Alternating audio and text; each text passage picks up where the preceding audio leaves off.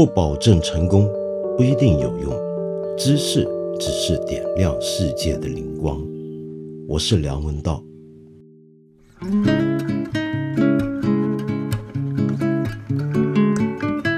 我今天决定呢，不要追踪什么社会热点、时事的趋向，而想跟你说一些很无聊的事情。这个无聊的事情呢，就从无聊的我开始讲起。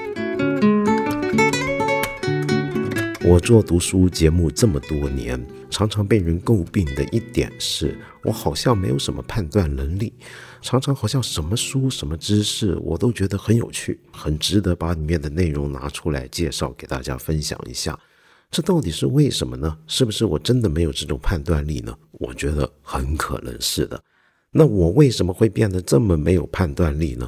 那是因为我很不幸的感染上了一种很无聊的爱好。这个无聊的爱好就是爱书，那爱书怎么会变成一个无聊的爱好呢？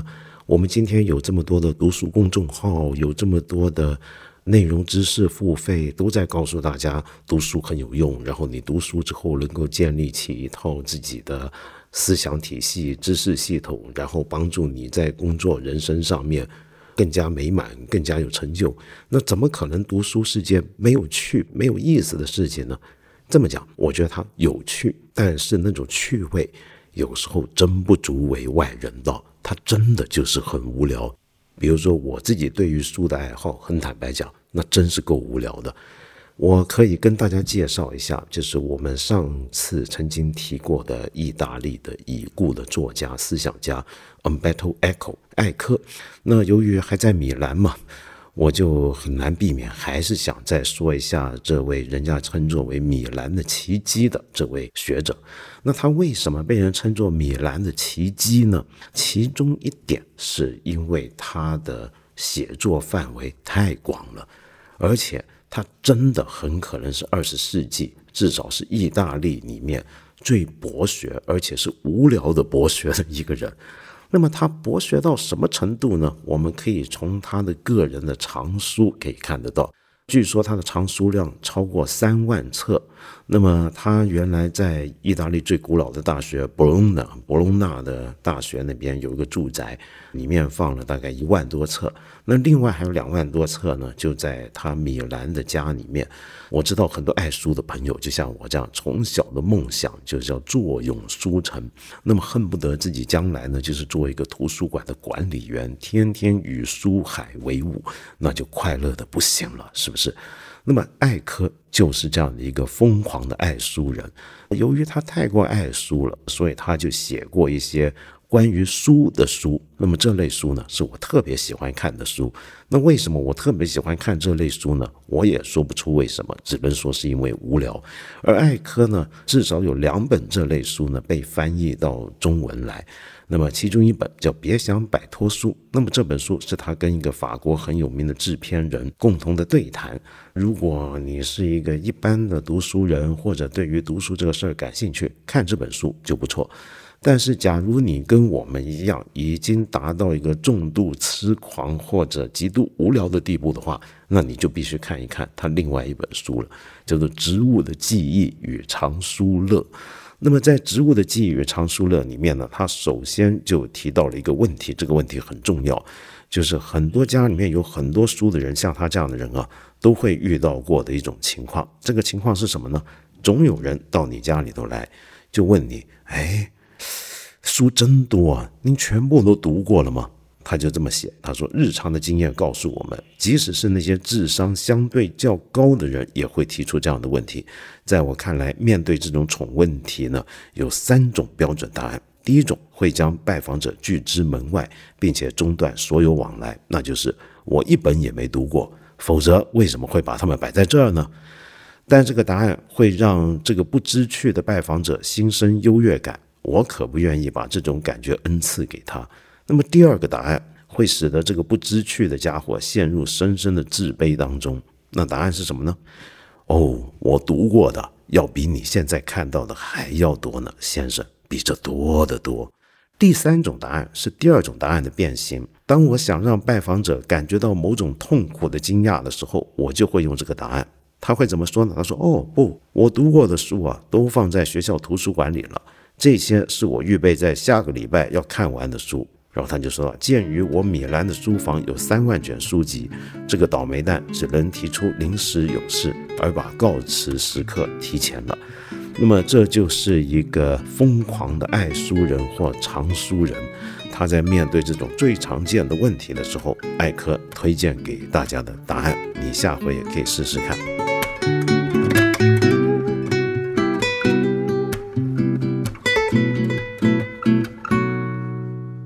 那艾科呢，收藏这么多书啊，里面有相当一部分是一些所谓的真本书、真品书。那么，作为一个真品书的爱好者跟藏家，那么他也写到了一位真本收藏者是有痛苦的。这个痛苦是什么呢？就你这么想：假如有一个人他收藏文艺复兴时代的古画或者中国的陶瓷，他可以把它们陈列在客厅，那所有的拜访者看到都会很赞叹。但是爱书者却从来不知道应不应该把自己的宝贝拿出来。因为不爱书的人只会不经意的看一眼就算了，而且他们不会明白为什么市面上流通的最后一本十七世纪的树叶已经泛红的十二开本破书的所有者会感到如此的骄傲。那么至于其他的爱书人看到你这些书呢，要不就会表现出嫉妒，因为他也很想有这本书啊；要不就表现出不屑，因为他们认为他们的收藏中还有更稀罕的宝贝呢。但是说到这里啊，我们还要进一步区分一个爱书癖跟藏书癖啊，这是两种不同的病态。那么喜欢看书的人，然后进而喜欢收藏书的人，看起来都是一样的，但其实里面爱书跟藏书是有细致区别的。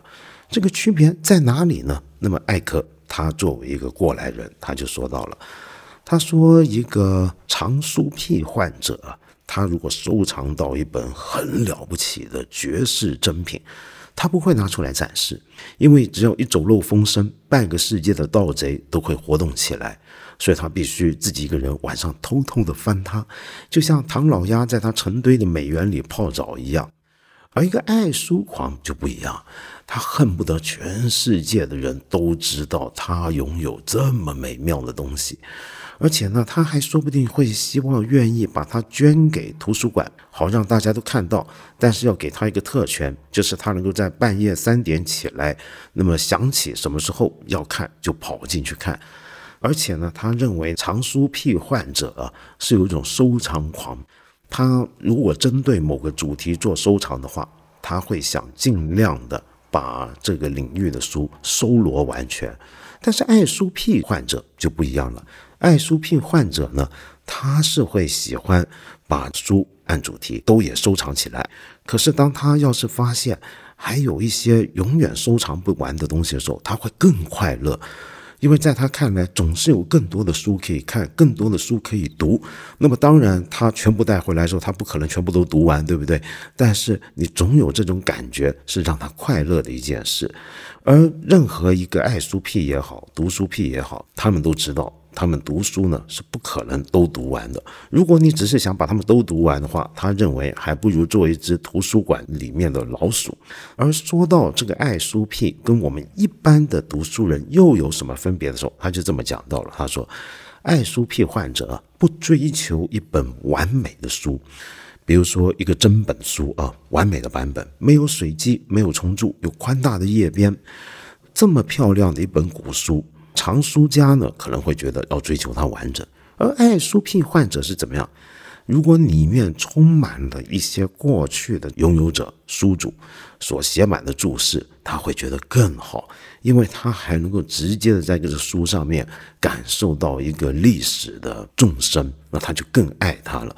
他就举了一本书啊，叫《寻爱以梦》。这本书呢，被认为是西方印刷史上面最完美的一本书。我很多年前呢买到一本，当然不是原版，而是一个现代的重印版。那我非常欢喜。其实我完全看不懂，但是看那个书那么漂亮，那么复印的好，我就觉得好开心。这个书呢，其实是个连名字读出来你都觉得有点拗口的一本书。它的原名叫做《Hypernerotomicia Polyphony》。那么这是一本非常怪异的书。对于这些爱书癖来讲，那么这个书的内容可能不一定完全读得懂，但是摸着这个书页上面精美的绘图、它的印制、它的纸张，他就会觉得无限的快乐。像这些很让人觉得陌生的。或者是古代的一些留存下来，但今天没有太多人知道的书。那对于这种书的爱好又是怎么开始的呢？这种爱好呢，艾克认为很可能是跟对书目的爱好相关。我为什么这么喜欢艾科呢？或者说，我不认为他所有的东西都很了不起，但是我觉得性情上我很喜欢他，那就是因为这方面我几乎有同样的兴趣。我是一个从小就喜欢读书目的人，很多出版社寄来一些书的目录，我小时候都会收集起来，然后到了图书馆，他如果有装订书目的话，我会很仔细的一页一页的翻。为什么呢？因为有时候我觉得读书目甚至比读书还让人快乐，因为你觉得那些书目里面有太多的书，你听都没听过，你不知道他们的存在，你不知道他们在写什么，你甚至不知道怎么会有这么古怪的无聊的书的存在。但是这种书目本身就会让我有无限的联想跟好奇。那所以艾科就引述了另一位意大利作家马里奥普拉兹的话，他说：“我向你们保证，没有任何一种阅读会比阅读有趣的书目更能够触发你敏捷的思维，带给你更多的感动。”那这个话呢，我是完全赞成的。你比如说，我们就读艾克这本《植物的记忆与藏书》了，你就可以在某程度上把它当成一个书目的书来看。你就在这里面发现有很多书，可能我们不一定很熟悉，但是会给你很大的乐趣。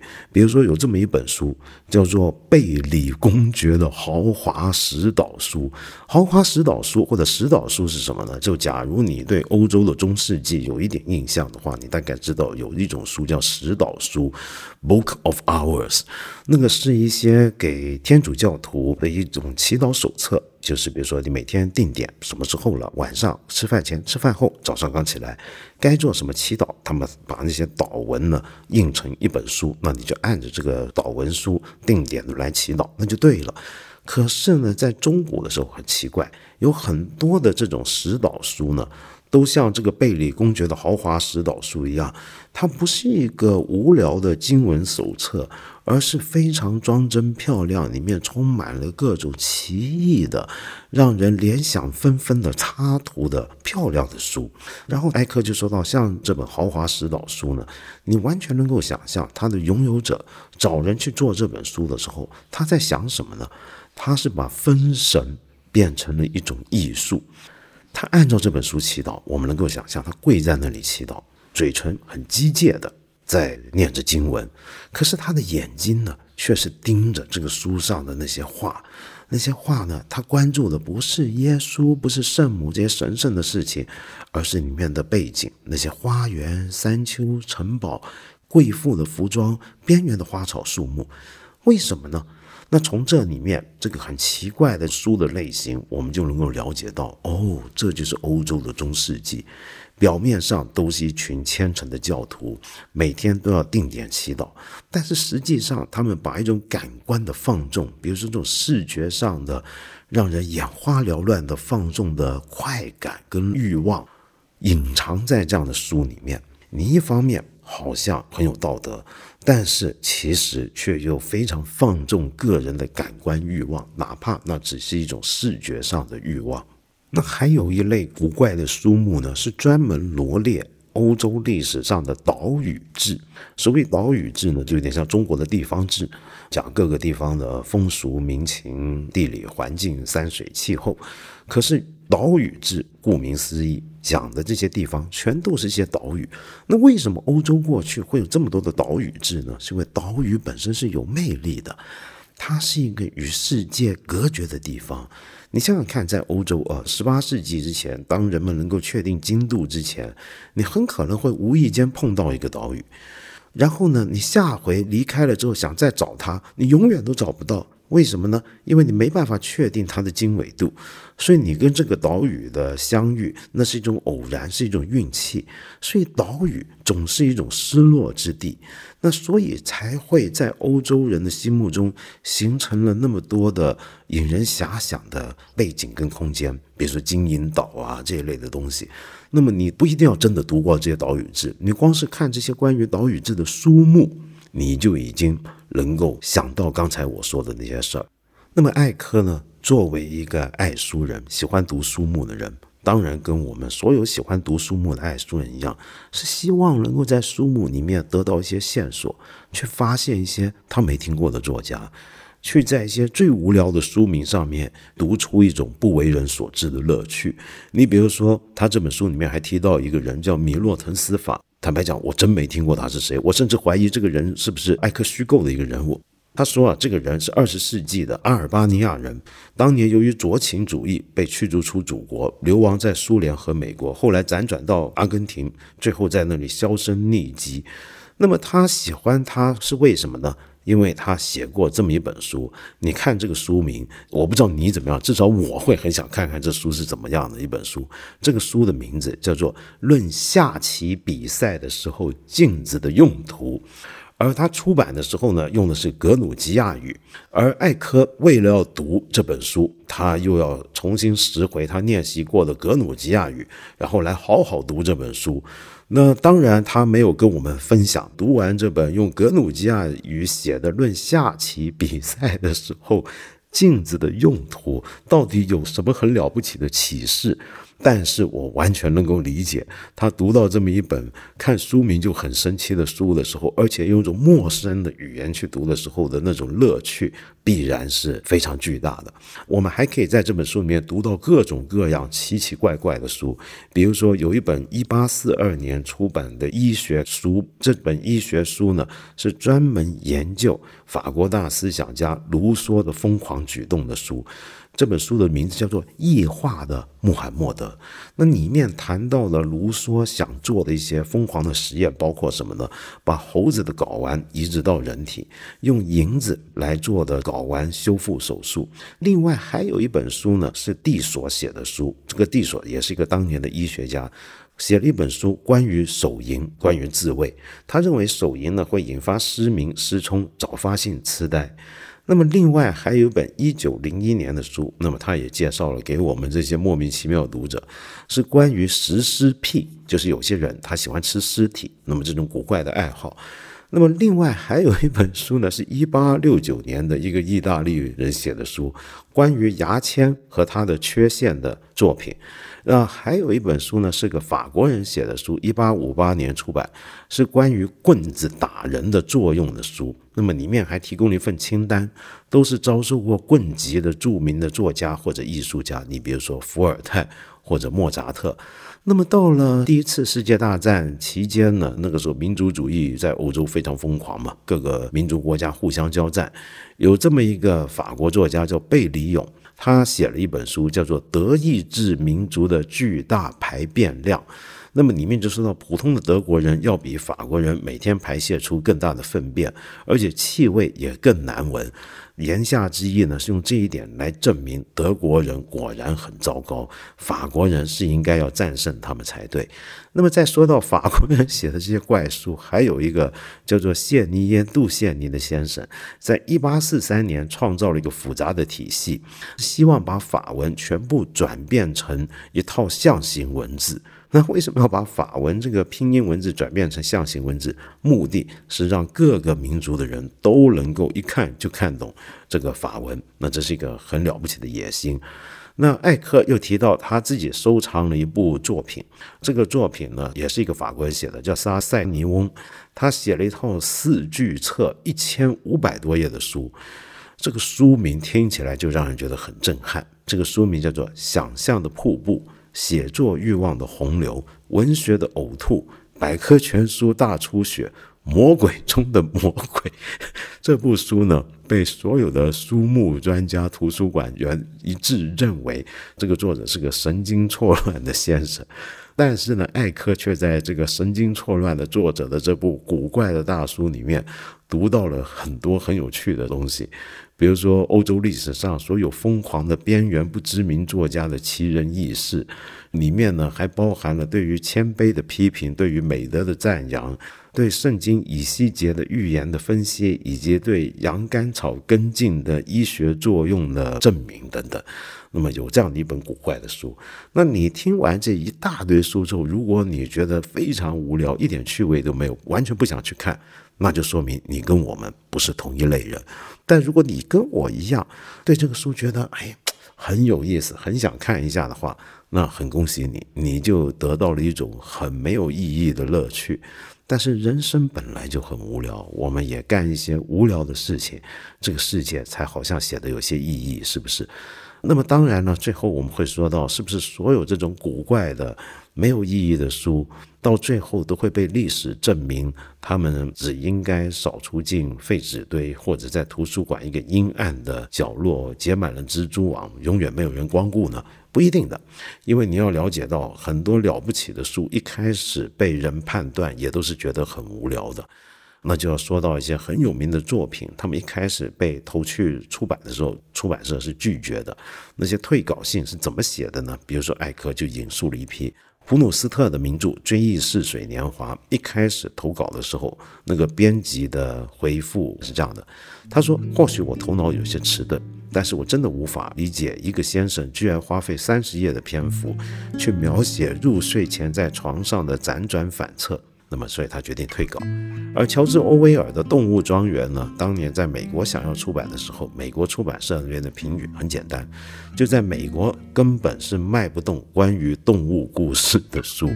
纳博可夫的《洛丽塔》在一九五五年在出版社得到的评语是这样的：说这个小说里面是包含了一些优美的章节，但是过于令人作呕，即使是对于最开明的弗洛伊德学者来讲也是如此。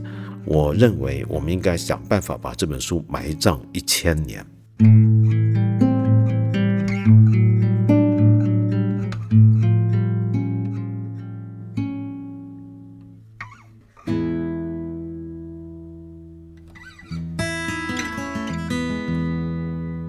有位朋友的名字很有意思啊，叫做瓮其散人。